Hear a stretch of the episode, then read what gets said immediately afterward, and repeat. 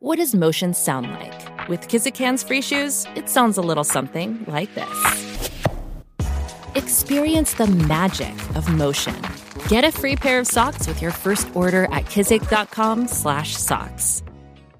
Welcome to Hail Varsity Radio, the voice of Husker Nation. Insight, opinion, expertise, with the biggest and best names talking Nebraska across the state. Join the show on Twitter at Hail Varsity and at Schmitz underscore radio. Call in at 402-466-ESPN or 1-800-825-5865. Here's Chris Schmitz. Welcome to it. Fridays here. It's Hail Varsity Radio, presented by Currency for all your equipment financing needs.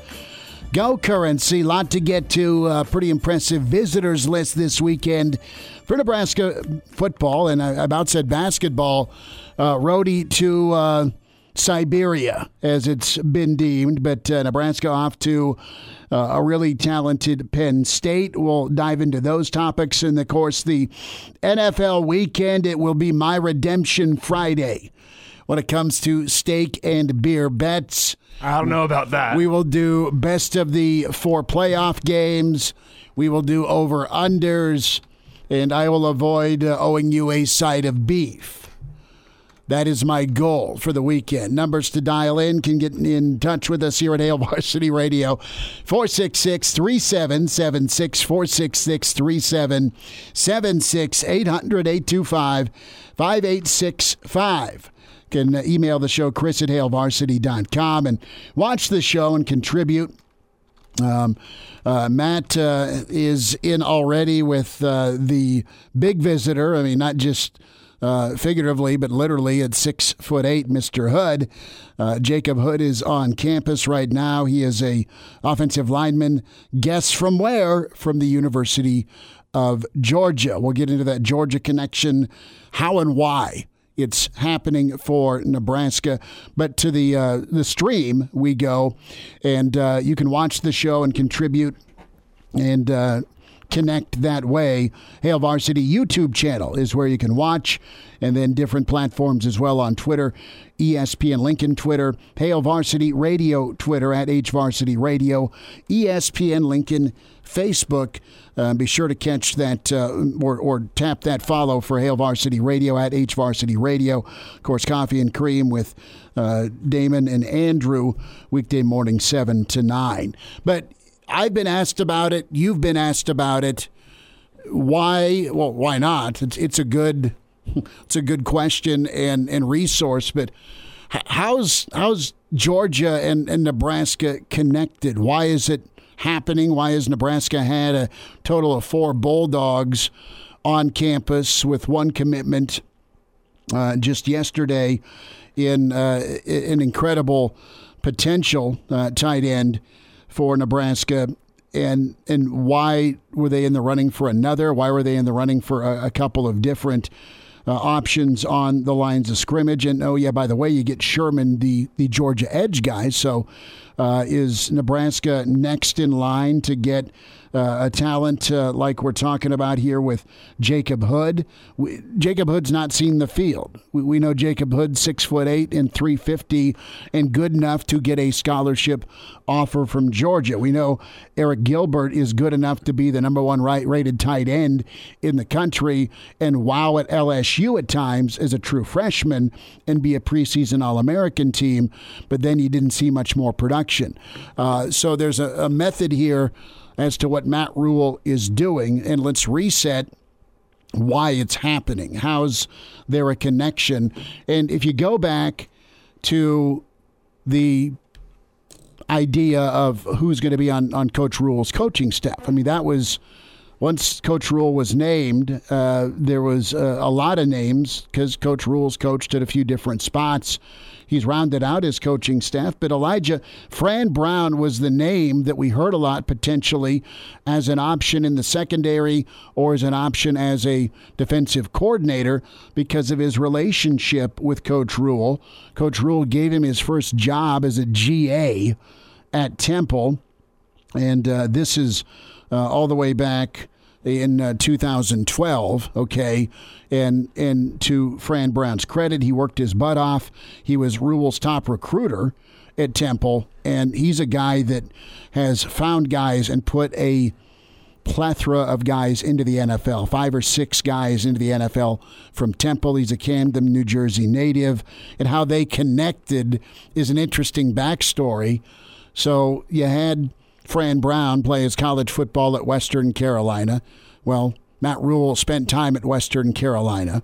You had Matt Rhule at Temple. Well, Camden, New Jersey is just across the river uh, from from Philly and and Temple, and you have Cam, you have Fran Brown that's that. All right, he's out of football. Spent a year with the Bengals, and he's coaching his little guys' pee wee football team. And and Matt Rhule's like, hey, would you guys want to come watch Temple? Rhule would go over there, hand out tickets to uh, to Fran Brown and, and, and the youth football team, and then he asked Fran Brown, hey, do you want to come volunteer at a at a Temple camp?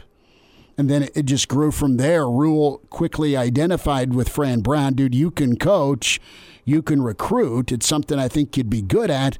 And there's your your your friendship, your mentorship, your loyalty bond.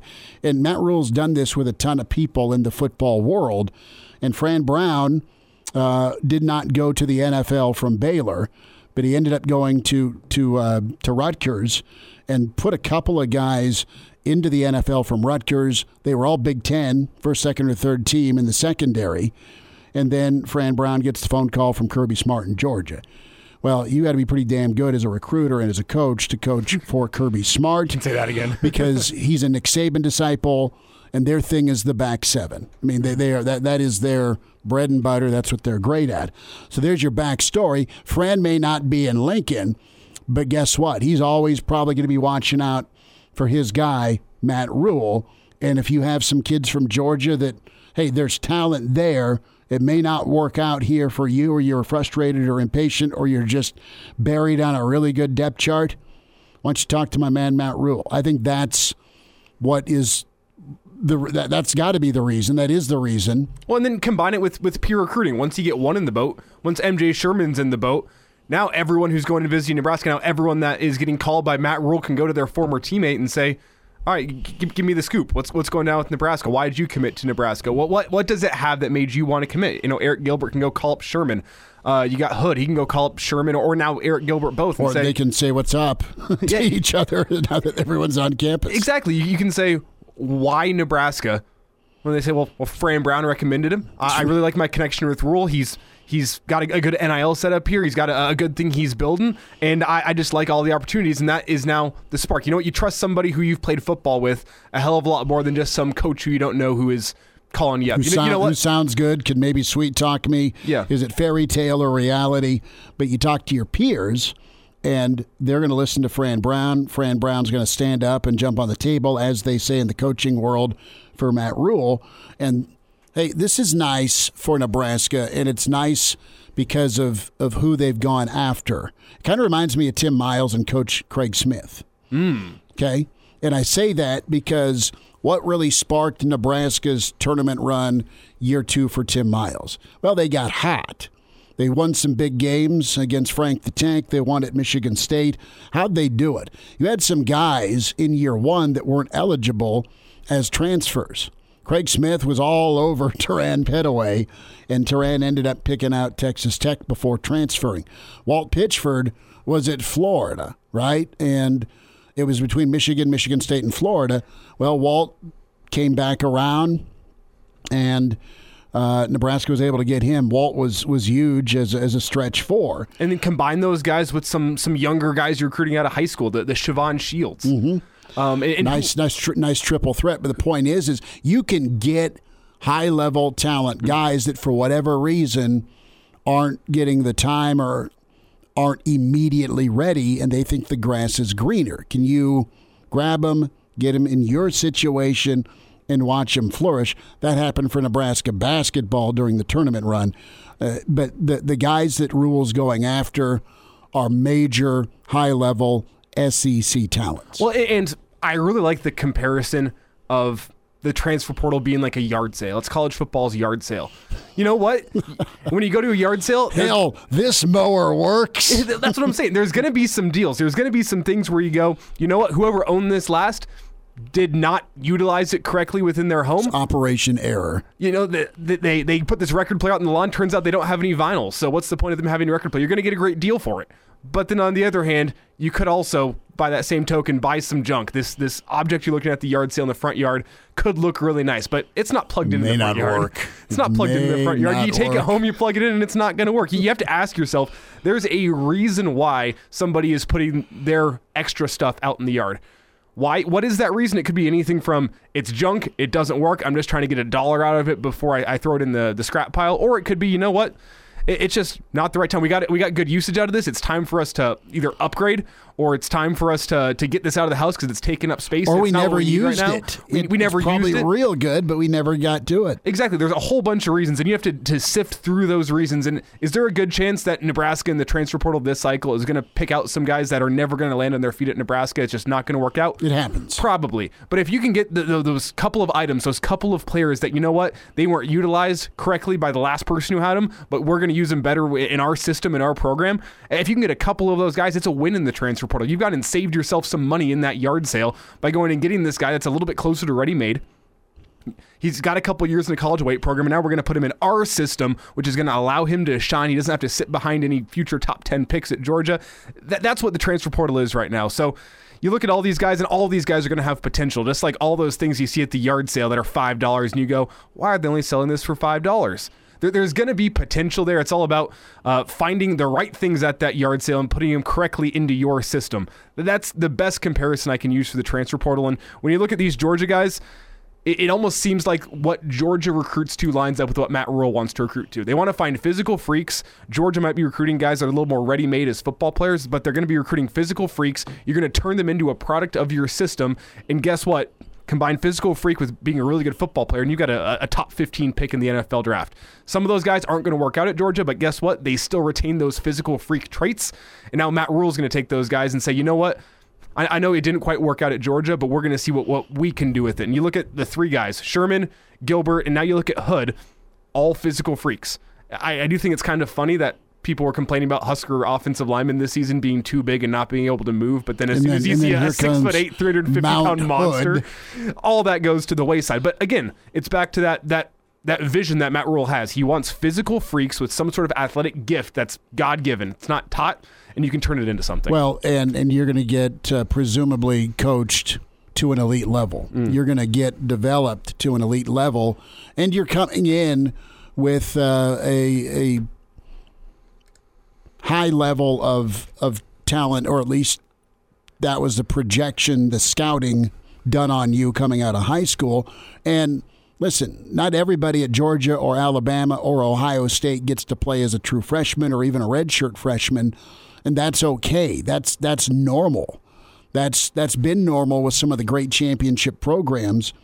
It's it's part of the reason they have sustained dominance. You just reload and you get guys ready when they're ready versus rolling the dice and throwing them early, it, throwing them in early because they're a high level recruit. You've got 10 portal commits Gilbert, Sherman, Fleeks, Kemp, Scott, uh, Sims, Chief, Collier, Ortiz, Judy. All right. And uh, listen, you've got Georgia Tech, you've got a trio of Florida. You've got Baylor. You may have three from Georgia, two from Baylor, one from A and M you're you're betting on yourself as a coaching staff to get the best out of these guys that coming into elite programs that recruit and are typically and I'm talking the Georgias and Floridas of the world and even and even A&M they- they're recruiting at a top 5 to top 10 level year in year out because they're in that recruiting hotbed. So listen, I love the strategy and I think the payoff could be very real. Uh, you just never know because the, the, the transfers work out. Some do, some don't. It's just like recruiting. Your hit rate, if you're really good at it, it's 50%, and you need to supplement somehow, some way. But I love the, the mining that's being done in Georgia, and that connection goes back to Fran Brown, and because Matt Rhule pretty much discovered a really studly coach. And it's inter- interesting to see how this staff and, and Rhule's philosophy in the transfer portal differs from what we saw from Frost and his staff, where Frost is going to northern Colorado to get a guy in Kevin Williams. He's going to Montana to go get a guy in, uh, Toure, like, which which was good. That was that was really good. And there's there's options there, but it's just interesting to see now you're going and getting these high level Power Five guys that were at some of the best programs in the country. It's it's a big change from what we saw under Frost. Jacob Padilla going to be with us. We'll dive into some Husker hoops and what is the outlook like for Nebraska basketball. Big one against Penn State. We'll see how things shake out with Northwestern's availability, but you've made it through a very brutal part of the schedule.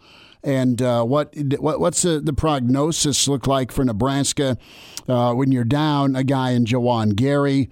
And what kind of production are you going to be able to get? Who are we going to squeeze in here? We got Pete here on the line with quick thought. Pete, go ahead. Thanks for calling. Hey, I wanted to bring up on your garage sale theory. Uh, it's a pretty good theory. The only problem is if you go to too many garage sales, it's usually not too much later, and you got one of those signs up in your own yard. you gotta you gotta get rid of your you collect junk. too much, and you gotta you gotta make room. I like it, Pete. Thanks for the phone call. now that's a good call. The yard sale, the garage sale. Well, and Nebraska's over their scholarship limit right now, so there there could be a garage sale of sorts from Nebraska following spring ball. Uh, yeah, did I see something on Twitter or a little bit ago from our dear friend uh, Sharpie that Nebraska could be at hundred? That's the number. Got to get down to 85. Eh. There's some ways to go about it. No, I know there is. They're not real nice. No, they're not. Thanks for playing. Jacob Padilla. We'll talk to him next. When you need mealtime inspiration, it's worth shopping Kroger, where you'll find over 30,000 mouthwatering choices that excite your inner foodie. And no matter what tasty choice you make, you'll enjoy our everyday low prices, plus extra ways to save, like digital coupons worth over $600 each week. You can also save up to $1 off per gallon at the pump with fuel points. More savings and more inspiring flavors make shopping Kroger worth it every time. Kroger, fresh for everyone. Fuel restrictions apply. And now. And now, back to Hail Varsity Radio. Thanks for spending time. It's Hail Varsity Radio, presented by Currency Bill Dolman in an hour. Brady Oltmans will get us the rundown, his take on the offensive line and uh, where Nebraska wants to add. Again, Jacob Hood on campus. We'll run down the visitors list this weekend. Jacob Padilla with us from HailVarsity.com and magazine at Jacob Padilla underscores where you find him. Jacob, uh, busy hoops weekend for you. And uh, of course, uh, Nebraska feeling pretty good about themselves after the Ohio State win. Big picture it for me, real quick, before we get into uh, the Penn State matchup. You know, where where do you think this Nebraska team is at, and how big was the Ohio State win as far as their they're they're they're uh, giddy up the rest of the season. Yeah, it was big. I think in particular for some of the underclassmen, um, and for their confidence and for learning how they can contribute, because they made that run against Ohio State in the second half when Derek Walker was on the bench, and they had guys like Denim Dawson and Oleg Kojenets and uh, Jamarques Lawrence, Mohan Breidenbach. Uh, those guys basically scored almost all those points uh, dur- during that that uh, run. So um, if they if they can start to get some more contributions from those guys moving forward, um, it, could, it could go a long way towards making up for the uh, the loss of Juwan Garrett moving forward. So from that standpoint, the win was big. Uh, just putting that that on tape for those guys to see uh, to see themselves having some, some success Denim Dawson in particular, who is um, likely to see the largest increase in his role if he can if he can produce and take advantage of it. He had seven points, eight boards, uh, and did a good job defensively on Brice Sensabaugh against Ohio State. So, um, in terms of big picture and what the win does overall, it just kind of keeps this thing going. Like it, it's. Uh, it, it's a it's a it's a win that they could have gotten. Obviously, the uh, holding serve at home is important.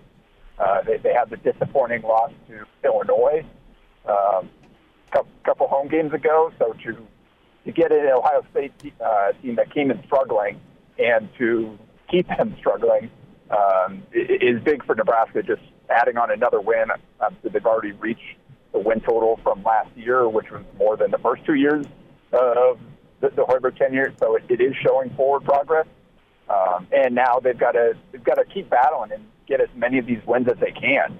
Um, like they're still in a place where they aren't favored in. I think KenPom only has them favored in two of their remaining games. Um, so that that shows you kind of things could could get dicey moving forward, especially without Gary. So to, to get the wins now where you can um, it is just big for that team's confidence and to, to keep like, hey, we can do this. Let's let's keep this thing pushing forward um, because things are going to continue to to be tough the, the rest of the way. Jacob Padilla is with us here on Hail Varsity Radio. And Jacob, we'll, we'll, look ahead in the schedule here in just a second with some, some games coming up that are going to be really important in Big Ten standings. But first, I want to dive in on a guy that you mentioned briefly. That's Denim Dawson. He's going to have a big role moving forward, filling the shoes of Juwan Gary. I want to get your take on the development and the strides you've seen from him as this year's gone on. And then on the flip side of things, what still worries you about his game? He's a younger guy and he's stepping up, filling some, some big shoes. What about that worries you with Denim Dawson stepping into that bigger role as the year moves on? The worry is uh, before that uh, Ohio State game, he had scored, I think, 19 total points on the season, and eight of those were against Omaha in the second game of the year. Uh, I think he had only made one shot in Big Ten uh, play to that point. So um, the guy that has really struggled offensively when he's been out there, and so um, we're talking about kind of a breakout game here, and he had seven points still. he, had two really, really big buckets there in the second half, and he was the first one to hit a three for the team. Um, but uh, he's still not a guy that you're looking at that can replace, that you could that feel great about replacing the nine and a half points a game that Juwan Gary gave you. And Juwan wasn't even a great offensive player, obviously. So um, that's kind of the worry there. Uh, is kind of a limited skill set at this point, but both of those those drives to the basket were impressive. They uh, he did a great job of taking advantage of gaps, going hard to the rim, and then showing off the, the athleticism that had the coaches intrigued when they were going out on the recruiting trail looking at it. Um, so that's I think you're going to continue to get a good effort on the glass. Uh, he, he's not a great defender like he can be taken advantage of as, as an underclassman, but again, he did a great job on by spot and making him work and is uh, kind of like Gary is a good matchup for the, those wing types that maybe aren't the the super quickest. Like Terrence Shannon, he struggled on, but so did the entire team. Um, a guy like Sensabaugh that's kind of stronger, more of that, that, that six six six seven kind of wing type. That's that's what they're going to need him to defend, uh, and I think he's going to continue to give good effort in in that area. Continue to crash the glass, and now the question is, all right, can he give you something offensively to justify keeping him out there for 30 minutes? against Ohio State, he did, and they they got a win in part because of it. Jacob Padilla is with us from HailVarsity.com and magazine at Jacob Padilla underscore Jacob. A couple of different podcasts you need to check out as well on the Hurrdat platform. Jacob, so Penn State, Nebraska, your thoughts on the matchup, the key for Nebraska, and then again, the second part is the big picture. What's a what's a uh, a good conference tally? What's a doable number for Fred in Nebraska with conference wins this year? yeah, that's that's the tough question to answer, and that's why. You're like, I don't know, man. Talk to me after January. exactly. Like you asked me what the Ohio State win means. It means that the the the bottom hasn't fallen out yet. Like they haven't. Uh, every win is a big win at this point because of how tough the, the schedule is, and again, Minnesota is the only legitimately bad team in the entire conference. And it took them overtime to, to get that road win. So um, that doesn't have you feeling great when you go on the road and play tougher teams like uh, like Penn State, uh, for example. Like they uh, their last home game, they they hit 18 threes and smacked uh, Indiana by 19, I believe it was.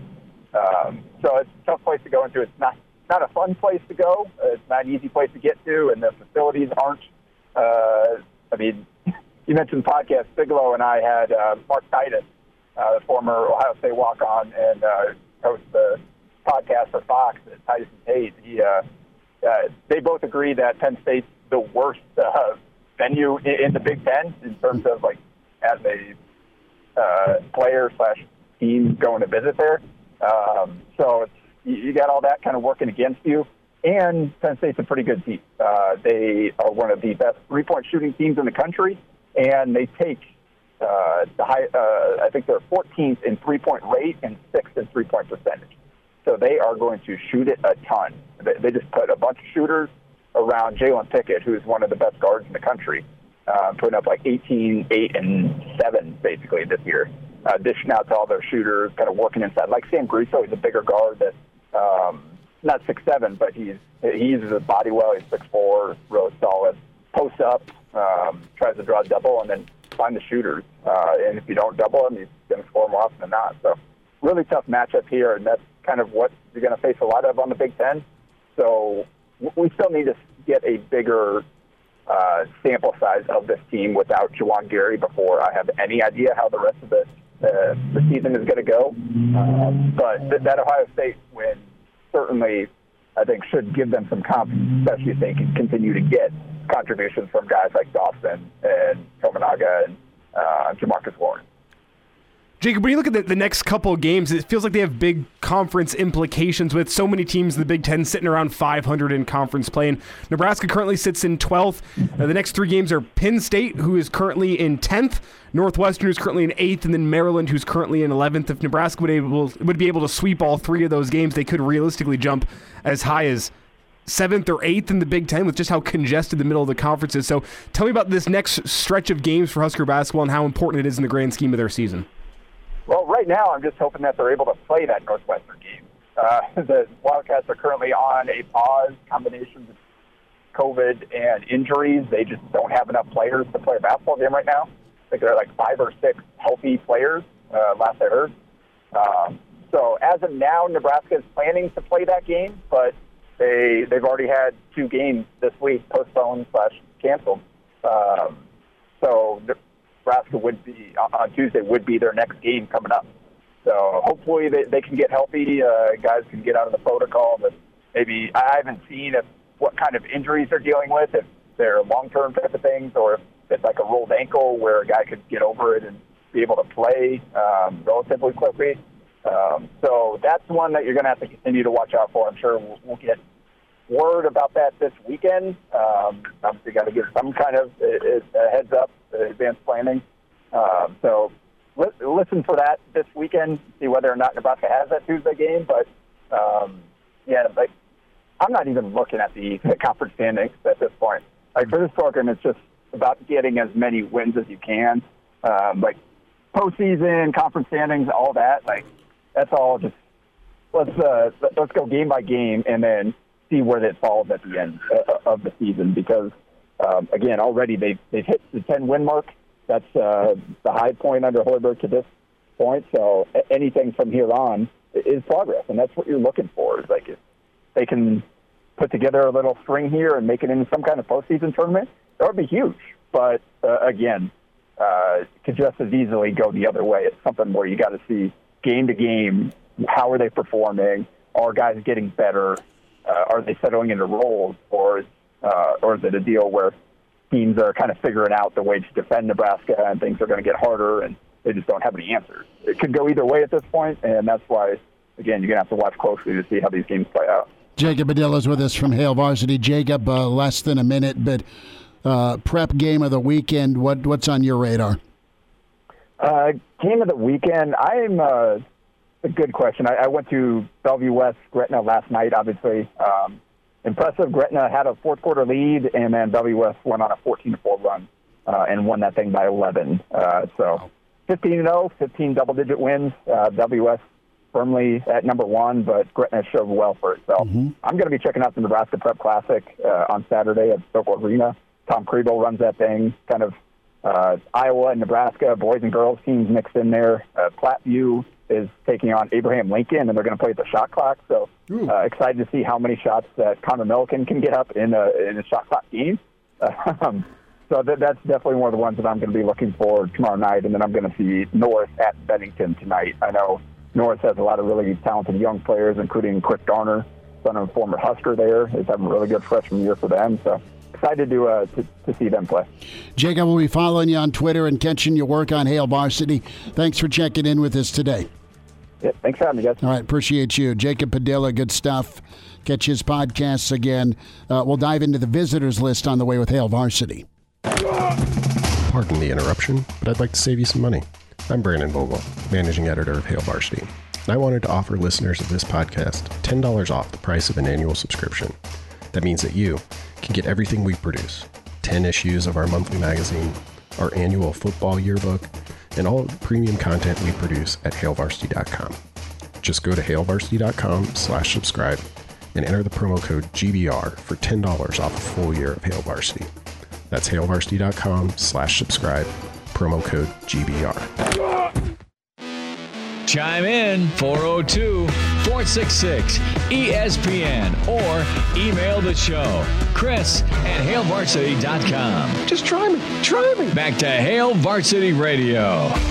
Thanks for hanging out. Great to be with you. Friday continues. It's Hail Varsity. We're presented by Currency. Chris Schmidt, Elijah Herbal. Give us a find on Twitter at Schmidt underscore radio at Herbal Essence for Elijah Herbal. Big thanks to Jacob Padilla.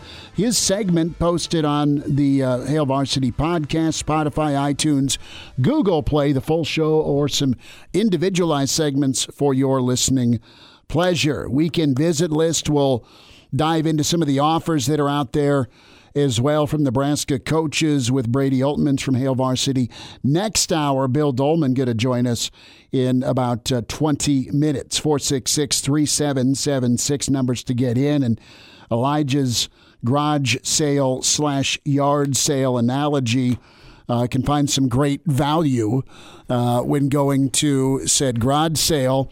I, I haven't been reminded of it yet by my brother, but I picked up we lived across the street, great neighborhood, South Lincoln's where I grew up, and uh, wandered across the street one summer day at a garage sale. And to be frank with you, I despise garage sales. I despised every year having to uh, gather up things and do the garage sale thing. I, I don't know how many of my fantastic Star Wars toys that no I would not play with today, but were sold at pennies when you have these vintage toy shops that would have would have probably paid through the nose for some originals. Uh, long story short, I went across the street one day and on the table was a pair of original Air Jordan ones, like the Chicago Bulls, the maroon, the white, the black Nike swoosh. They were nine and a half, so they were too tiny, but for a dollar, and they weren't perfect, but they weren't destroyed. You didn't wear them to mow. So I picked them up. Fast forward five years later, I sell them to my brother because I wrecked my car. I, I, I was selling baseball cards. Well, how much did you sell them for? That's the real question. I think like 20 bucks. That's a profit. That's, I know. That's, it's what, hosing, that's 2,000% profit. I know it's hosing the little brother, you know, $19 in profit. Fast forward now, he repeatedly gets thousands of dollars online offered for originals. Mm.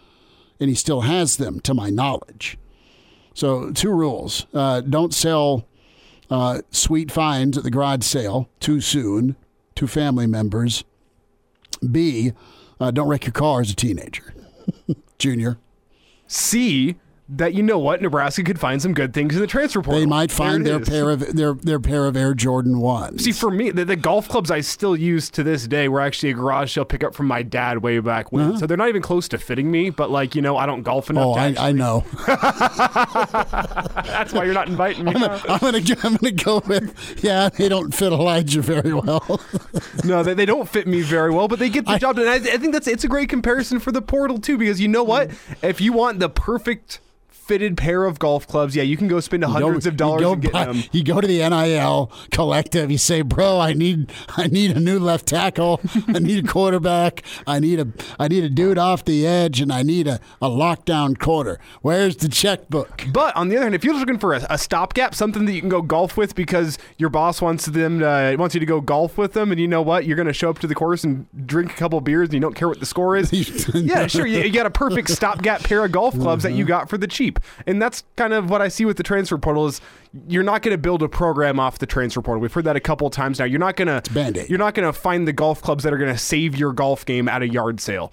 It's not going to happen, but they're going to fill that hole for you nicely. You know what? For a year or two, you can plug and play this guy.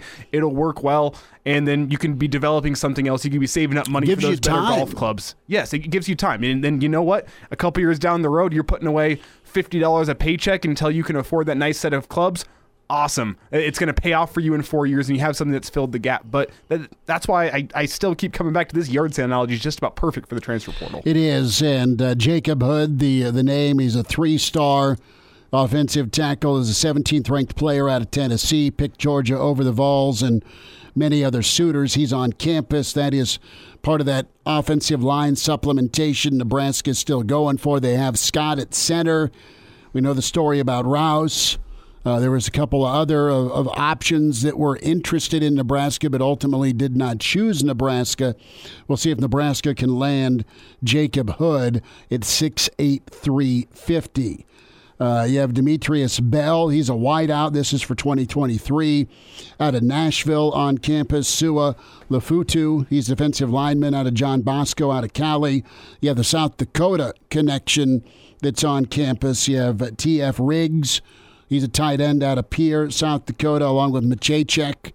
Their teammates. Machachek also is on campus. We spoke with him during signing day.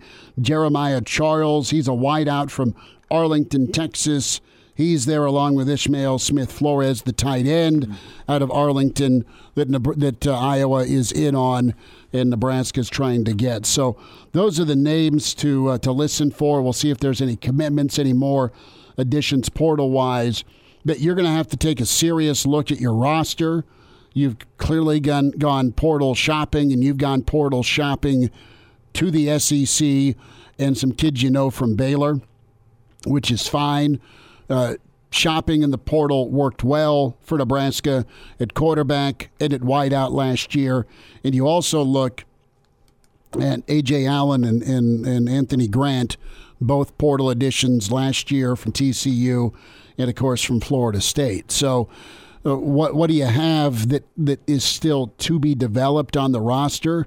Well, you have a you have a handful of guys. I mean, you're talking like roster holes that we can see right now. well, you, you have a you have a hole, or you want another body on the offensive line. For sure. You uh, have unproven talent at tight end. You went and got a a high high level talent that has shown something on the field at least in year one, but needs to get back to that form. And as far as off the edge, you've got to replace your pass rushers because all three are gone. Uh, Nelly and, and Caleb Tannor, and of course Mathis out the door. You still have Nash and Robinson on the interior, but you've gone and, and you've tried you, you've tried to supplement. You have Elijah Jeudy from A and M coming in. You have uh, Sherman we talked about from Georgia, and then you have Chief Borders, the other edge man from Florida. Those are nice options. What do you get out of them year one's the question. You either you you you, you either get better as the year goes on and, and finish okay, right? As we talk about what year one can be, or maybe you pull of a Michigan State and you really, really hit. I mean, that's that'd be great, but you can't be. Well, you can be, but you don't want to be three and nine, four and eight, five and seven. Well, and, and I know it's. I, I don't want this to be Kool Aid with all the portal additions because there there are a lot of ups- a lot of You, upside with you these can celebrate but yes, the caliber of athlete you're bringing. But in. I, when I look at holes that this roster should have, obviously the offensive line's been well documented. I think you could use their body or two via the transfer portal on your offensive line. The one thing I look at defensively is something that Jeremiah Sirles said to us a couple years mm-hmm. ago when we had him on, and that's that every good defense needs a guy that the offense has to circle the Game plan guy, game wrecker. The game wrecker. The game wrecker that you have to circle every single time when you play this defense and say, if we don't take care of this guy, we're not going to be able to do anything offensively. We have to take care of this guy first and foremost. And I still don't see that within the Husker defense. Who is that guy going to be? You don't know yet. That, that's a question. Are there some potential options there? Sure. Are you going to get a guy like that in the transfer portal? Likely You not. You could, but it comes down to finding that guy and developing developing him either from recruiting, from the transfer portal, or something like that. I still don't think Nebraska has that guy defensively, and, and that's where there's still, you know what, some trepidation with what this team could be. You've had a couple of game wreckers the last decade. I mean, you had Prince Amukamara, you had Randy, Randy Gregory. Gregory. I mean, those are the two, Lavonte David and Ndamukong Suh. Uh, those are some big time game wreckers. The longest field goal ever attempted is 76 yards. The longest field goal ever missed? Also 76 yards. Why bring this up? Because knowing your limits matters, both when you're kicking a field goal and when you gamble. Betting more than you're comfortable with is like trying a 70 yard field goal. It probably won't go well. So set a limit when you gamble and stick to it. Want more helpful tips like this? Go to keepitfunohio.com for games, quizzes, and lots of ways to keep your gambling from getting out of hand. And now. And now, back to Hail Varsity Radio. Brady Oltmans going to be with us. Uh, visitor list, offers, and of course, uh, portal gets for the Big Red from Hail Varsity. Next hour, reminder to get buckled up. Using your seatbelt saves lives, prevents injuries only if properly worn. Buckle up. A message from the Nebraska Department of Highway Safety Office. And uh, Brian chimes in here. We've had a lot of thoughts on the portal. And uh, Brian says, "Look, the portal saved special teams last year from a from a punting and kicking. Absolutely, it did. But I think I think Bill Busch There it is. helped save special teams There last year. And could Bill Busch have done it alone? Probably not. Could these guys that came in through the portal have done it alone? Like in a vacuum, I don't think either of these guys are going to be saving or either of these additions saved special teams last year. But in combination, yeah, I mean, uh, he makes a good point. Uh, also, a second question: uh, Will NIL make scholarships irrelevant as teams bring players in? Like the Huskers currently 12 13 over the limit, and move some to the lower tier off scholarship and uh, to, to 30 grand NIL deal. You'll have the 85 scholarship limit. That's that's what you got to figure out. And I mean, I don't know what from a roster management and configuration standpoint, you're you're set at 85. Now, can you can you build your roster?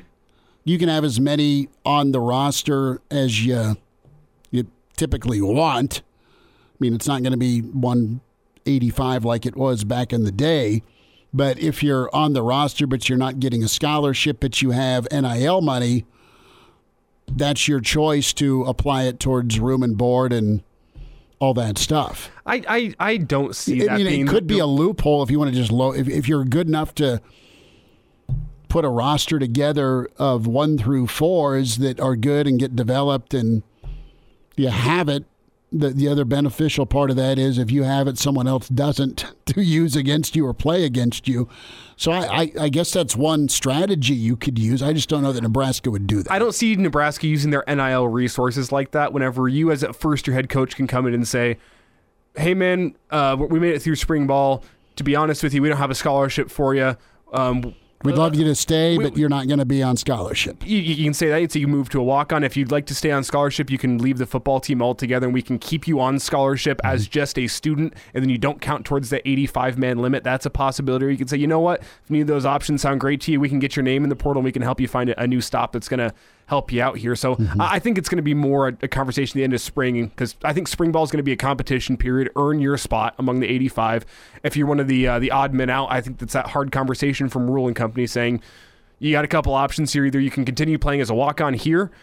We can move you off, or we can keep you on scholarship, but you're going to be off the football team, so you don't count towards the 85 man limit, or we can help you find a new stop. I think that's the way it goes post spring. I just don't think you use your NIL resources in that way. If you want to bring in a guy, you use the NIL resources, NIL resources. I don't think you use it in a way to say, here, let's offset your room and board and just throw away 30 grand for a guy that's probably not going to Well, I don't think you do it for everybody. You could do it for a few.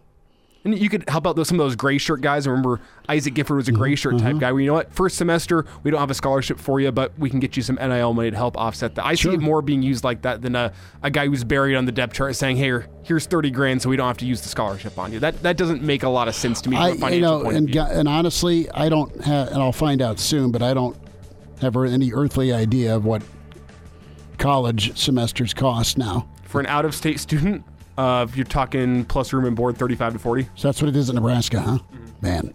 Hey, it's Schmitty. Want to tell you about a fantastic opportunity to work for a rapidly growing company that also enjoys the benefits earned with having competitive, stable history of work over 20 years. FSC. The FSC Edge. It's a leading technology innovator serving governmental agencies. Expert services helping worldwide patent offices meet strict processing and publishing timelines while delivering exceptional quality. They support some of the world's largest patent offices throughout the U.S. and Europe. That includes the European Patent Office, the German Patent and Trademark Office, and the U.S. Patent and Trademark Office. The only group of companies worldwide to provide such support to all three of these agencies. Working at FSC, you have a chance to work with fun people with great attitudes and learn about patents. You're not on the phone, you're not customer facing, it's casual dress, and the work environment, it's a new environment with over $2 million in improvements. You have access to generous benefits packages, company support for health and wellness, and you do impactful work on a national scale. Make a difference. Their team's constantly growing and they're always looking for new people to join their mission. Check out what's available today at fscedge.com.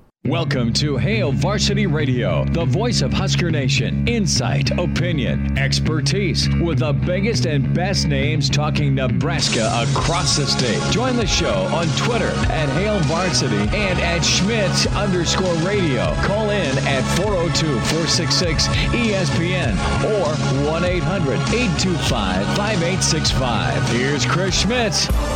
Back with you, hour two. It's Hail Varsity Radio, presented by Currency for all your equipment financing needs. Go Currency, Pride of Fairbury, NBC Sports. The Professor Bill Doleman in his study. Well, Chris Schmidt, Elijah Herbal, good to be with you. Billy D, what's going on? How are you? Oh, just uh, just hanging out high atop the second floor of Anderson Hall down uh, at the university campus, the College of Journalism and Mass Communications, where it's all happening. Is there a picture of me on your dartboard behind uh, your your your office door? Uh, no, it's um, it's actually kind of in a uh, circular file um, in the uh, what we call the Pepsi Center, where you know sportscasting students are. Oh, that's where they throw. That's that works. that works. We were talking yard sale, and and that's not to diminish portal players, but it was a great analogy by Elijah. Did you ever pick up anything awesome, or did you lose something or sell something? Man, you you regret. You hear stories. At least I did from some of my my dad's buddies about how. Well, I, I threw out all my baseball cards. Mom threw out my baseball cards. Well, Grandma Schmidt never tossed anything, so Dad had all of his baseball cards. But we're likening, man, some of those great gets you can find at a garage sale like Portal Editions. Well, how many people go buy like you know portraits or pictures or mirrors for two dollars and immediately rip the back off them off, hoping that they're going to find like some treasure treasure trove of fifty thousand dollars or uncashed checks from you know stock that uh, split a few years back. I see you Um, also watch Antiques Roadshow, huh, Bill? I see that. Yeah, that's the story. It's always the story at Antiques Roadshow. I found it at a yard sale, ripped the back off, and there's this beautiful painting inside. Who's this Rembrandt guy? Yeah, or there was just old newspapers or something like that. No, my my, my uh, most recent yard sale um, nightmare is that nobody bought my stuff when I moved from Colorado, so I had to bring it with me to Lincoln. So if anybody wants to buy some of my stuff, still for sale. You know, that was that's the nightmare is when you put it out there to and you got to bring it with you. That's the bad part about it. See, I helped Bill uh, unload his U-Haul when he came back to Lincoln. He, does, he, does, he does have some good stuff, so go check it out. If if, if, if, you, yeah, right. if you need, uh, I think you had a nice little uh, a nice little card table that uh, that you had for uh, the uh, the the for sale, as well as a, uh, a little living room set. So Bill Doleman's got your stuff. Hit him Oh, up on like Facebook or something. Yeah. Yeah, yeah. Dude, I left all my I left the uh, the Cosby sweater couch in South Dakota in the infamous pink chair uh, in, uh, in in South Dakota 20 years ago. I didn't I didn't haul that back. But thoughts on this Georgia connection bill? We'll start there. And it goes to Fran Brown and Matt Rhule. Matt Rhule giving him a shot as a GA at Temple. It started with tickets to, to, to Fran's Pee Wee, you know, league football team, and he's like, "Oh, you're good at this. Why don't you think about becoming a coach?" Kind of a discovery, so to speak, and and Fran, his talent and recruiting ability speaks for itself with his college stops. Now the secondary coach at Georgia, but that's the help right now. That's the common denominator with Nebraska and some of these guys that just for whatever reason didn't stay at Georgia. But you know, it's, it's all about relationships in, in any business, but especially uh, in athletics, and especially I think in this era of athletics, you have to have people that you trust and know people that your people trust. Because right now, as we're finding out at the University of Florida, mm. that it's pretty hard to find people that you can trust who are going to come through with promises and, and follow through. Um, if, if and sometimes it's not the you know some big name coach at some big name institution. it, it is though it's those those people that you meet along the way of your journey whether they're an athletic director who you know goes from the NAI ranks to Division two to low level Division one to you know major college job, or a coach along the same way, or just an administrator is if you can make connections with and maintain those connections and maintain your character and develop trust with a lot of people you know it's going to help you out and sometimes it's it's going to be that high school coach that you know has a, a lengthy tenure at a school in Texas. I mean that's that's what we're finding out with Matt Rhule You know, he made relationships with longtime high school coaches who have good gigs down there or in other places around the country, and they trust their players with that guy, and that's how those pipelines develop. And if it's some unknown coach Nebraska fans may not know about, uh, Fran Brown, and he's the guy that's helping make that connection, and those players are seeing, you know what, uh, I think that's a great opportunity for me to go and grow at a great place, then I'm all in. And my friends are all in too. And it just is, it's a great thing, I think, that Matt Rhule has those kind of relationships. And Bill, whenever we we had our reaction show to Matt Rhule being hired, well, our take was generally that Matt Rhule, maybe not the best guy in the cycle overall, but he's the right man for the right time at Nebraska. And in part was because of those connections. It's because of his history of finding some guys that were diamonds in the rough and developing them, and really just his experience building a program up. And now, after a couple months on the job, the uh, the transfer portal cycle is just about to wrap up. The recruiting cycle is just about wrapped up as well. Are you seeing some of those things that we talked about whenever he was first hired in terms of him being the right guy at the right time for Nebraska? Uh, absolutely. Uh, I think we saw that. Uh, we talked about it last, uh, what was it, two days ago about, you know, the trips to Arizona and the efforts being made with, uh, you know, Dylan Raiola. Whether that pays off or not, who knows? He may go to Oregon. He may go to USC. He may go to Georgia. But it's not going to be for a lack of effort. And I think that's one thing that, that Nebraska fans on the field of play, in the recruiting battles, in the job that you do, Nebraska people just want you to do a an honorable job and put forth a great effort. And I think most people would agree that what Matt Rhule and his staff have done is at least honored that. You know, they are working hard. We'll see the X's and O's developed in a, you know, a, a fake show spring game in a, in a couple of months, and then we'll see what's going on during fall camp and when the season begins in a, a long way from now. But right now, every I think every impression that they have made has been a positive one in terms of the way they've gone about their jobs, and they've worked hard, and Nebraska people respect that and appreciate it. Well, well Bill, you mentioned the spring game, and quickly, I, I want to get your take. You called it a, a fake show game, but do you think with Nebraska being over the scholarship scholarship limit and what we'd assume to be guys in the spring fighting for roster spots moving forward. Do you think that maybe we might actually a little competitiveness in the spring game this year? I, I, think maybe we're the only people in Nebraska not on scholarship with that football program right now. And, and uh, if we were on scholarship, asthma. we would be we'd be easy cuts. I'll tell you that right now. well, it's going to have to be competitive. I mean, how else are they going to to know who as he says, you know, who wants to be here and play here and be a part of what they're doing? And if you're just going to, you know, show and go in spring ball and think that you have a job, that may not be the best approach. I, I think we all know that some guys will be okay, um, but I think there will be a lot of proving that uh, you know guys have to do not just during spring camp, but you know during winter conditioning uh, that, that's going to be a place where they're going to notice what the effort is like and, and who's stepping forward and who are going to be leaders and who really wants to be here and be a part of this. So it's not just when practice begins and when that shows goes on. Um, it's it's going on right now. I got to believe. Bill Doleman with us, Hail Varsity Radio at Bill Doleman on Twitter is where you can follow the Pride of Fairbury. Bill, you, you referenced uh, what's gone on with Florida and the NIL. We'll get to some Husker hoops in a minute, but you've uh, spent a lot of time at the administrative side of things as well as the, the network broadcast side.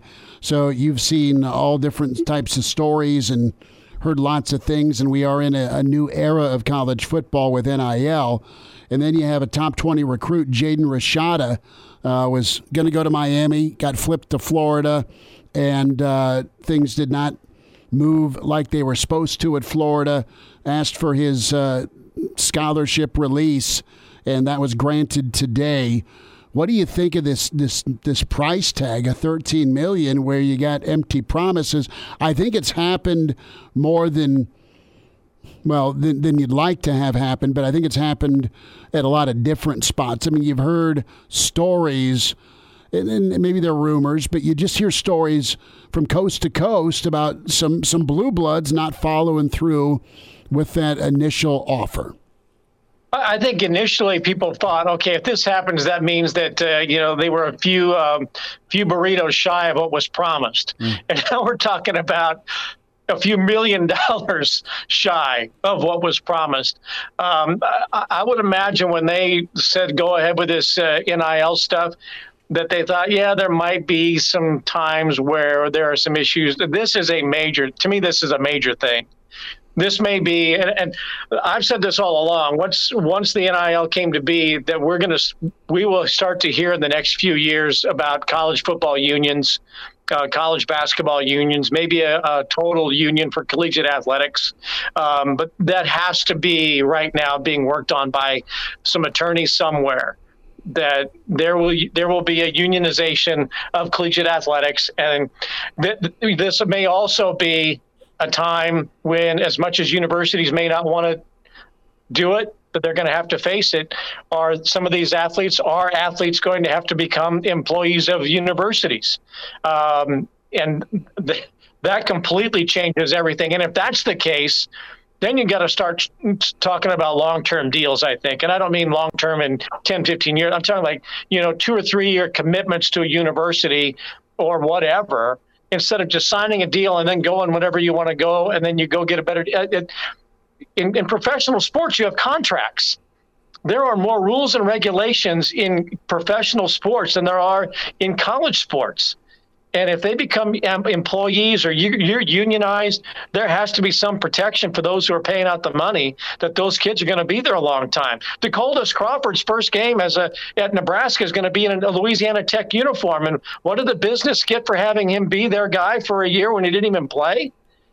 There's got to be some protections at some point, but then also buyer beware. Mm-hmm. If you want to, if you want to do this and get involved in NIL, you might get burned by DeColdest and company, right?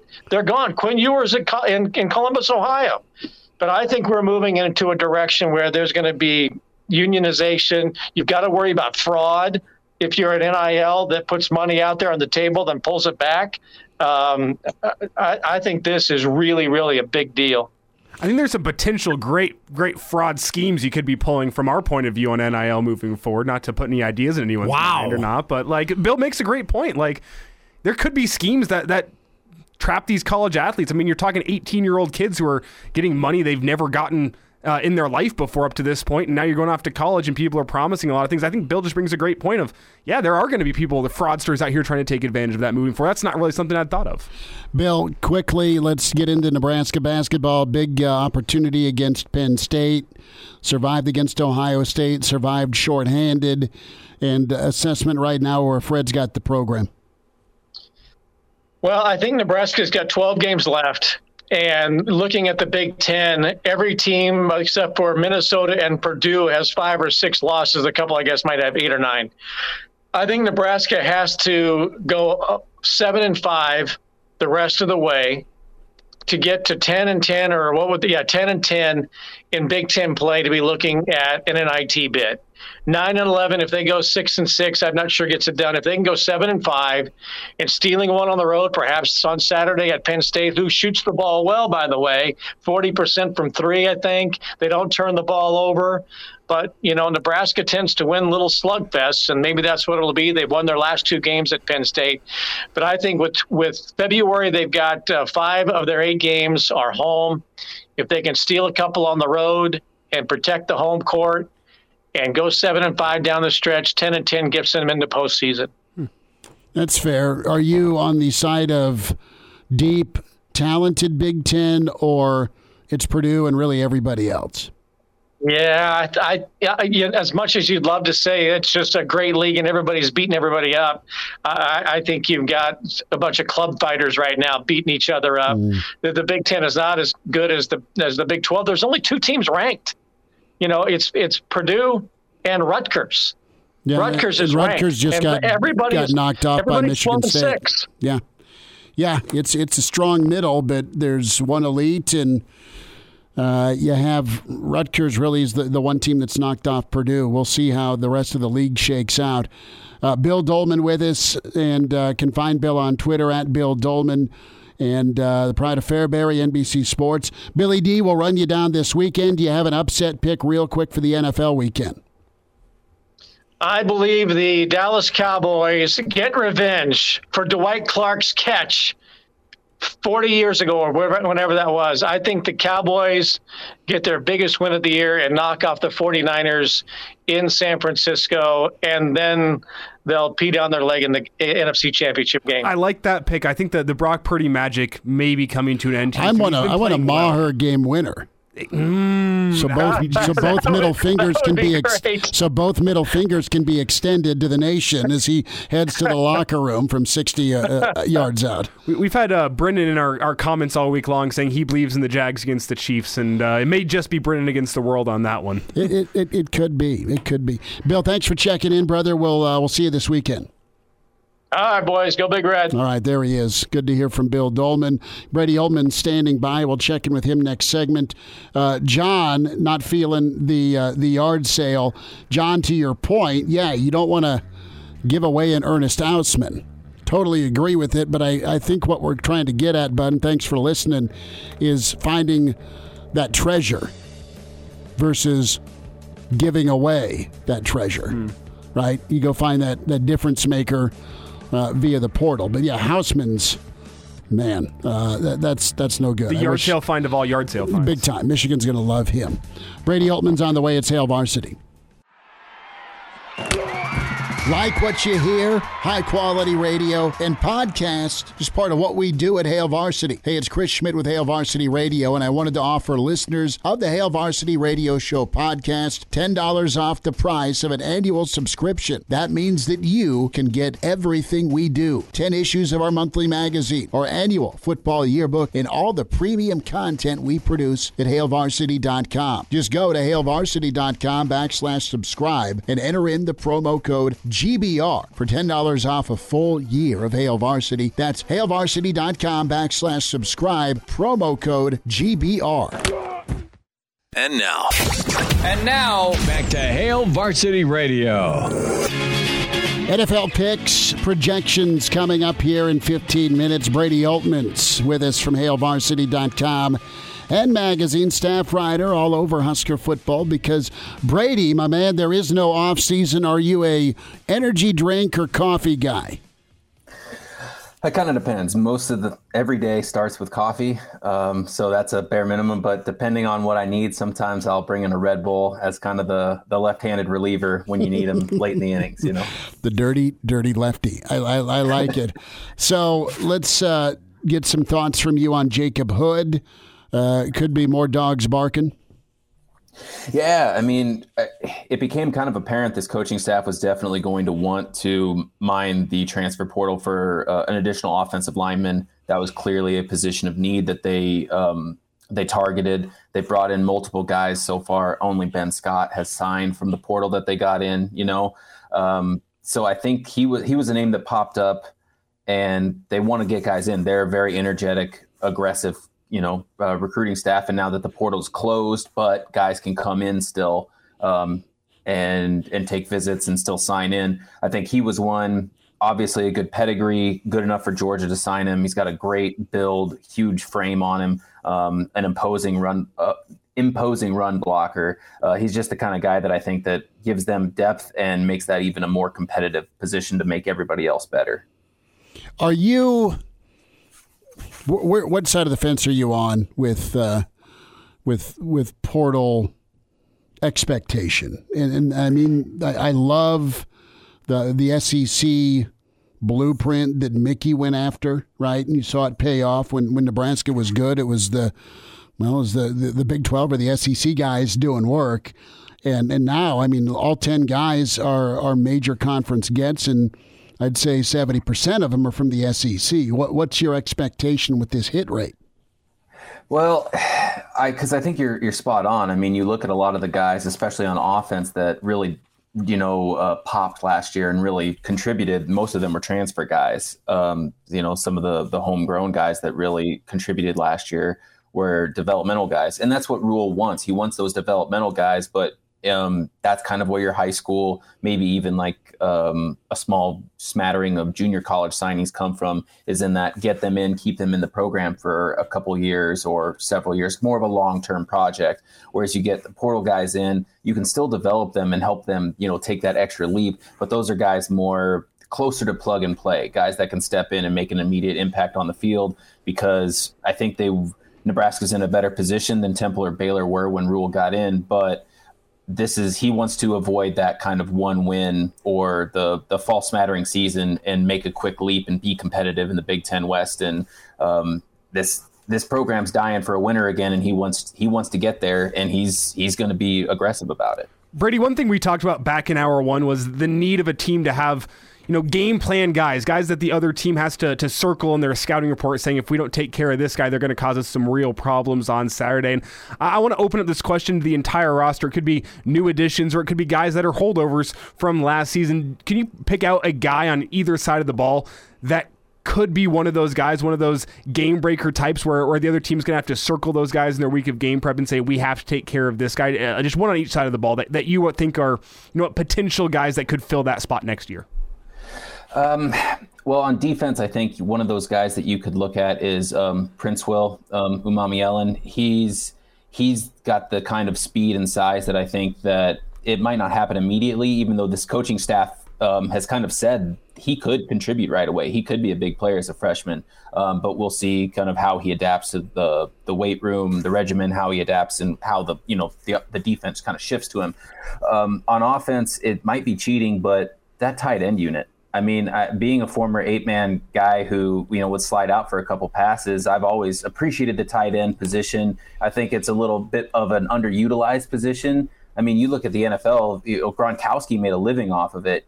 Um, Tony, you know, Tony Gonzalez, Antonio Gates. These guys were they powered their offenses because not only do they run block well, but you've got to account for them in the pass game. And if you've got big size like uh, big size and mobility on that corner, it's really difficult to defend. So now you get a guy like Arik Gilbert and then Thomas Fidone. If he stays healthy, that's a one-two punch, and I don't know very many uh, defenses that can keep up with guys of that size and speed for you know four quarters. it, it is the mismatch, and it's kind of an equalizer for an offense where you have a tight end that can flex out, can run block a Gronk and Andrews at the at the NFL levels, but a guy like Gilbert and Fidone that those two options you go double tight. I mean, good luck because you're going to be able to to out athlete and, and out physical. It's it's really the equivalent to uh, that that edge guy that just gets loose on your quarterback. There's your there's your answer. A lot of times, if you're an offense, and Nebraskans remember the tight end usage well, be it Harry Harrion off of an option or a Johnny Mitchell being a magician, uh, Junior Miller. I mean, uh, Austin Allen and, and, of course, Vokolek, two of the recent tight ends that were, were very big in the passing game. But really, if you want to just get down to it, Nebraska's tight ends uh, were probably some of the best blockers with those wham plays when Nebraska had success running the ball. Yeah, and both Fidone and Gilbert, I think, are excited to get after it. Gilbert kind of didn't play as much the last couple years because of personal health reasons. Um, he played a lot more at LSU, and then obviously Fidone had been dealing with you know health injuries um, and everything the last two years here that obviously um, diminished his output on the field. So both of those guys kind of come in. Um, I ideally, and right now, I believe they're both healthy, so they're ready to contribute right away. And and to your point, they're they can both block on that edge. And if you give Anthony Grant, Gabe Ervin Jr., Emmett Johnson, AJ Allen, if you give them that space on the edge, get them to the second level, they can each one of them can, you know, be elusive or knock a guy over for a couple extra yards. And if you can get six, seven yards a pop there, I'm I'm not a good mathematician. I work with words for a reason, but the math adds up to a couple of yards that way. Uh-huh. Brady, what's your take on on MJ Sherman, another Georgia kid, where uh, Husker fans really excited about the potential. It seems like he had a career at Georgia that was a little bit hampered by injuries, put him behind the eight ball a little bit, and looking for a new stop. What's your take on him? Is he a guy who could be an in- instant difference maker, or are you in wait and see mode with him and see how he's able to to come back and, and respond to some some injury setbacks at Georgia? I'm in wait and see right now on him, mostly because you know the injuries. It's it's tough to tell how a college kid re- reacts to that kind of um, to any injury at all. You know, and moving from Georgia, albeit a, a, great program, obviously the best in the country right now, but to move from a program like Georgia to Nebraska is going to be a little bit of a shift.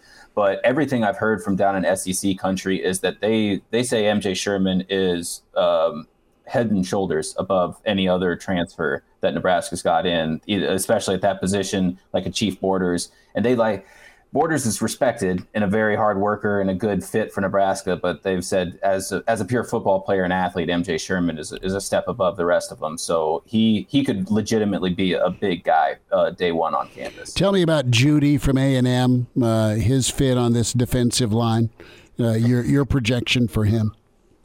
Well, he's he's got good speed and he's got he's got a good motor to the ball. Um, I think that's one thing you didn't really see at A and M because you get lost in the shuffle over there. I mean, they had great recruiting classes, but also I couldn't. I didn't watch a ton of film on A and M. I didn't watch them every week, but it was tough. They were hard like to watch every week. it, it, they didn't have a coherent look to them. No. You know what I mean? Like it, you get a guy in with more of a focused um, demeanor. He can either, you know, obviously uh, we don't know what Tony White's defense is going to look like, but all all indications are that it's going to be flexible and it's going to fit the personnel. So he could either go, you know, three point on the edge, he could go two point on the edge, be more of kind of a pseudo offense or outside linebacker versus a conventional edge rusher. He, he could, you know, depending on personnel packages, fit in and be a really good fit. Um, it's just going to be a matter of what those packages look like and how how he pops in the offseason. Brady Oltmans with his staff writer, HailVarsity.com and magazine at Brady Oltmans on Twitter's where you follow him. Brady, just to, to wrap your bud, we've spent time on Hood, some of the other other visitors you're tracking this weekend, and also an, an offer or two that's been intriguing here the last 24 hours. Well, they're hitting Texas hard, um, and that includes two former Bob Wager guys. Um, I got um, Ismail Smith Flores and then Jeremiah Charles. Um, both of those guys are in for official visits. They're both um, late class of 2023 additions. Um, I think as, as of last checking, Charles is still unranked. Smith Flores is a three star uh, tight end. Both of those guys are going to be project guys that they get in and want to develop and see where they fit in best um, at the college level. And I, those are always interesting because Matt Rhule and his staff obviously knows how to develop guys. I mean, they got a good chunk of guys from Temple into the NFL, mm-hmm. and that's usually a pretty difficult task to do. Um, so those are intriguing. I wouldn't expect to see any of them play right away. Uh, but then they've just got a litany of offers, and they're not afraid to go after you know any sort of linemen. They're going after skill position guys. Um, they've most of them have been 2024 because I think they want to get the 2024 class started with a couple of commits, but they've also dealt out some um, some offers to sophomores and, and freshmen right now. So, I mean, they're all over the place. They're all over the country. It's not just Texas, but that's certainly where the meat of everything has been done. And um, the the word on the street is that they are being warmly welcomed by Texas high schools when they show up. The the kids and the students love seeing them there, so that that should be intriguing for Husker fans. You've got to go with the, the Texas brisket, I, I would think, when you get down to the Lone Star State. I mean, Georgia, when you visit Georgia, I mean, you need to have uh, Fran Brown send up some pulled pork, clearly, with some of the kids he's sending Nebraska's way. But uh, the, uh, the, the brisket in Texas, I mean, that's that's their thing. That's another reason to go aside from talent. And Brady, before we get you out of here, um, uh, we could talk barbecue all night, but I want to get back into football briefly because we only got about a minute left. Omar Speights, very talented linebacker from Oregon State. He's on his way to LSU, so Nebraska missing out on Speights. Tell me, how real was the interest from Nebraska? Speights is a guy who kept it pretty quiet through this transfer portal uh, recruitment process. So, how real was that interest, and how big a loss is it for Nebraska to not get him in the boat? Um, I think that there was there was definitely interest on Nebraska's part. I think they wanted to get a little bit more athleticism at that at the linebacker position and on defense just in general because they're not exactly sure what that defense is going to look like. Um, I'm not exactly sure how much Omar was uh, specifically interest, interested in Nebraska. Um, I, I, think he's he was in the mode of, of listening to all offers, and right now there's a lot of intrigue and excitement around Nebraska. Uh, but I think I think looking at what he does in his skill set, I think there was LSU was a safer bet for him, and I think that he saw kind of the writing on the wall and wanted to play some SEC ball. So it's tough, but you know the addition of MJ Sherman makes that uh, loss go down real easy. Brady Oltmans with us, HailVarsity.com and magazine at Brady Oltmans. Follow him for all your Husker updates with not only portal news, but also Nebraska on the recruiting trail. Brady, appreciate you, man. Have yourself a weekend, and uh, we'll check in next week. Thanks for the time. Appreciate you guys. All See right. ya. There he is, Brady Oltmans Good stuff from him. We'll hit some NFL. More thoughts here on Nebraska hoops, and yes, Nebraska and what they're doing in the portal with Hail Varsity. He's in his 30s, but sounds like he was born with a stogie in one hand and a brew in the other. Now, say my name. It's Schmitty on Hail Varsity Radio. I got the body of a taut, preteen Swedish boy.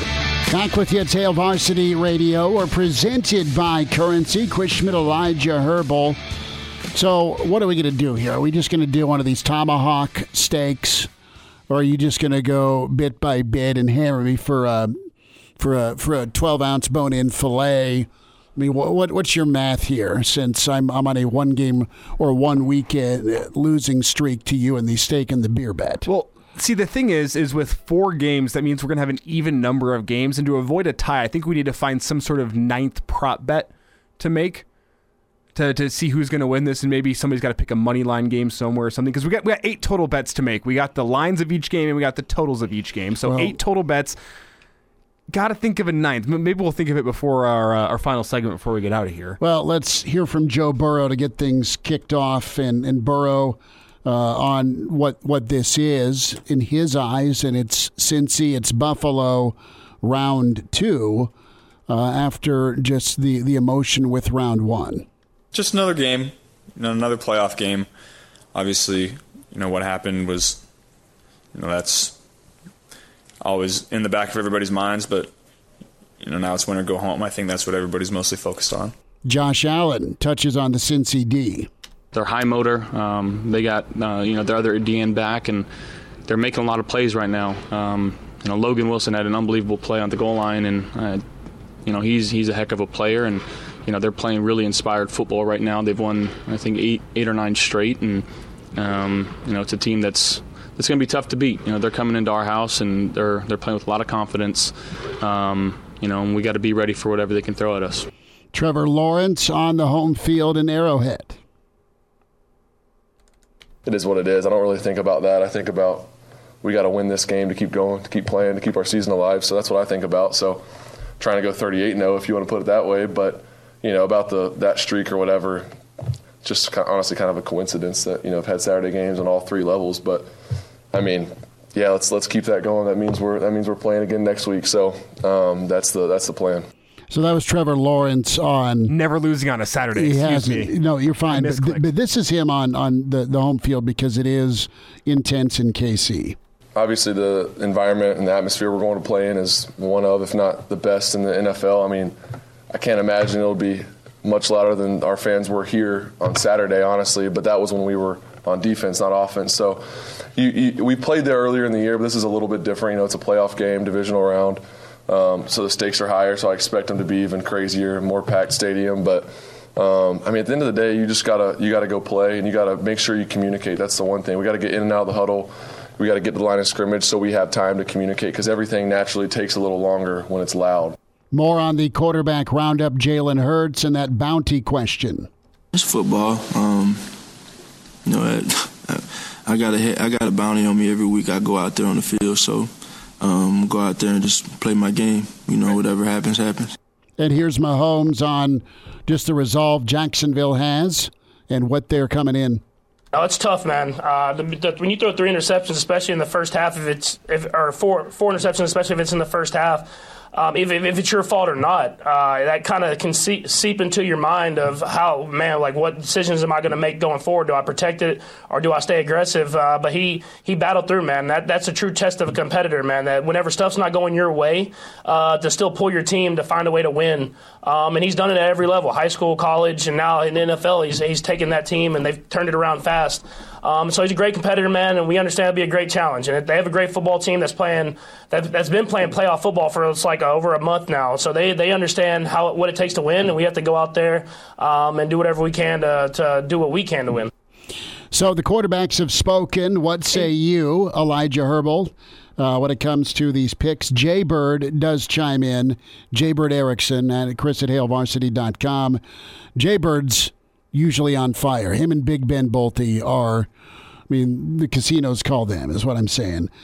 They say Kansas City, or Jaybird says KC with the over, Giants the under, Cincy over, Cowboys uh, the cover and the over. So that's what that's So, what so Jay you, so says. you have expert help here. That's no fair. I, I love them all, but I have degenerative help.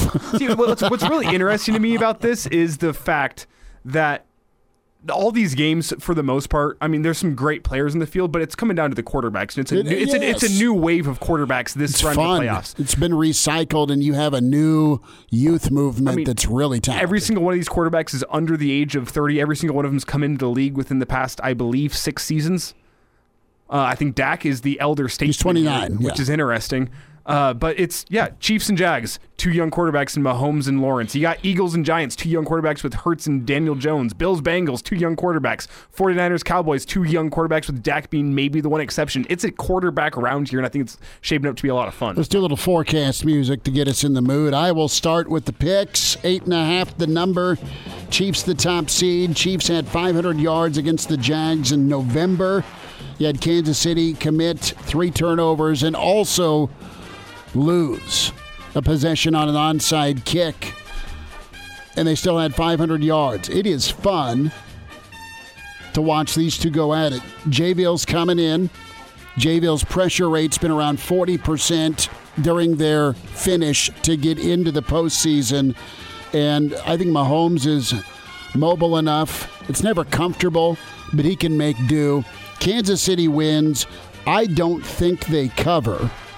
And give me Kansas City 38, Jacksonville 31. So that's uh, the over, right? yeah, what is the uh, the over? Uh, 52 and a half. I, yeah, I so think that's, so. That's squarely over. Uh, so you're going to go over. I am also going to take the over in this game. But I'm going to take uh, the Chiefs to cover in this one. I got you think they win by 10, huh? I got them winning this game 35 to 24. So that's also an over, but I'll take the uh, the Chiefs minus nine and a half. Philly and Giants, and you have momentum. You have rest versus rush, or rust rather. And listen, uh, a guy that needed some rest was Hurts, okay, because of that out that shoulder. Uh, Giants are they're, they're feeling good, and they should. Daniel Jones is is dangerous to extend plays with his legs. And the Giants specifically 17 and 5 against the spread, 14 and 8 outright as a playoff underdog. in the Super Bowl era, I think this is close. Uh, you have the FPI prediction says Philly 80% chance to win by an average of 9.9 points. I know the line right now on this thing seven and a half. I think it's a little bit closer. I think Hurts is going to be dangerous enough, and he'll match that that eleventh body against the defense. Now, listen, uh, the Giants have been really salty, and I think what keeps this thing from going and and being a Giants cover or I should say a Giants outright win is is going to be a special teams play by the Giants. That's been their equalizer all year. But give me Hurts and give me the Giants to win. But I think the uh, the Giants do cover. Eagles uh, will say 35 28. That hook is the death of you if you bet Phil, if you bet Philly. But I like the Eagles to to win, but the Giants to cover. Okay, uh, I am also going to take the Giants to cover. You took the over there. It's set at 48. I'm going to go under 24 to 21. The Eagles get the win. The Giants cover, and that's unders. And we'll get to Sunday's games after the break. We will. Hail Varsity continues. We're presented by Currency. Miss us? Come here, brother. Give me a hug. Bring it in for the real thing. We're on call for you. Catch the podcast at hailvarsity.com, the ESPN Lincoln app, or download them on iTunes. Saddle up, partner. Back to Hail Varsity Radio. One final time, Steak and a Beer Prediction Friday. Chris Schmidt, Elijah Herbal. We'll get to our forecast as we continue here. Bengals, Bills, minus five and a half. Buffalo is favored here. Your trend is this with Cincinnati as the Bengals 15 and 4 against the spread on the road since the start of last year. 7 and 2 this year. That tells me since he covers, the offensive line is the reason they lose. Bengals got to get three turnovers here. I mean, it's got to be plus two for them to have a win. I think uh, the Bills' defense does enough with their pass rush. And give me Buffalo here with the win. And I think it's going to be a, a field goal ball game. I do. 27 24. Cincy's defense will keep him in it. Joe Burrow's nice. Who wins between Ja'Marr Chase and Stefon Diggs in that matchup? That's a great question. But let me get the score one more time. 27 24. 27 27 24. Bills. Bills, Bills, Bills. Okay. Uh, I also have the Bills winning this. I have them covering it, though, just because I think both these offenses are so high flying. It's not going to come down to a field goal. Whoever wins, it's going to score a touchdown late to win the game, in my humble opinion. Uh, so, with your number, 27 24, you have this game going over just slightly. I am also going to take the overs on a 49. I'm going to go 31 to 24. The Bills get a win, and they're under the AFC Championship game. All right, Dallas. Jay Bird said this is the five star lock, baby. Uh, I don't know. I, I, we've been privy to overreaction with Dallas. They're awful. They're terrible. They're garbage. Oh, they're wonderful. Dak's back. The defense is for real, and they are with their pass rush and ability to to stop the run. Uh, I like San Francisco. They are not going to make rookie Purdy do their thing and make him win it. They're going to give it to McCaffrey. They're going to get uh, Samuel loose, and then there's old Georgie at tight end. I think that's the equalizer. Give me San Francisco, and give me San Francisco outright by the touchdown. Uh, I will say uh, 31 24. So with that, you also have an over in this game. I'm going to take this thing as solidly under. I think this is the lowest scoring game of the weekend. I think it's going to be ugly. I think it's going to be the 49ers defense against the Cowboys defense for the most part. And whenever I look at that, I know the 49ers defense is nothing to play with, but for some reason, the Cowboys defense has been playing with their hair on fire. Mark, Micah Parsons has been great. He's been awesome. I think they get uh, at least an interception off of Purdy. I know his streak's been going for a while. I think that this is the day the streak ends. I think Purdy makes a couple mistakes. I think the Cowboys get an outright win here. I think it's a low scoring game. I think it's 20 to 17. The Cowboys take down the 49ers and advance to the uh, NFC Championship game. Big Ben weighs in. Uh, he says Bills, Philly, Niners, Jags 4 0 against the spread. And Ben's bleeping lock of the week weekend is Philly. So there we go. Love it. There we there we go. So I will uh, for sure probably this time when I win. Hopefully, if I win. I'm going to go with a bone-in fillet. Well, let- let's let's run it down. You have the Jags plus nine and a half with the overs. You have the Giants plus seven and a half with the overs. You have the Bengals plus five and a half with the overs, and then you have San Fran minus four with the overs. So I- you were I- heavy on the overs this week. I, I'm heavy on the overs, and I like these lines are just tricky enough. I got you the know? Chiefs by nine and a half, the Giants by seven and a half, the Bengals by or the Bills uh, to cover seven and a half, and the Cowboys to cover four. Over, under, over, under in that order. We'll talk to you tomorrow at seven, the weekend edition of Hail Varsity. Thanks. A Huda Media Production.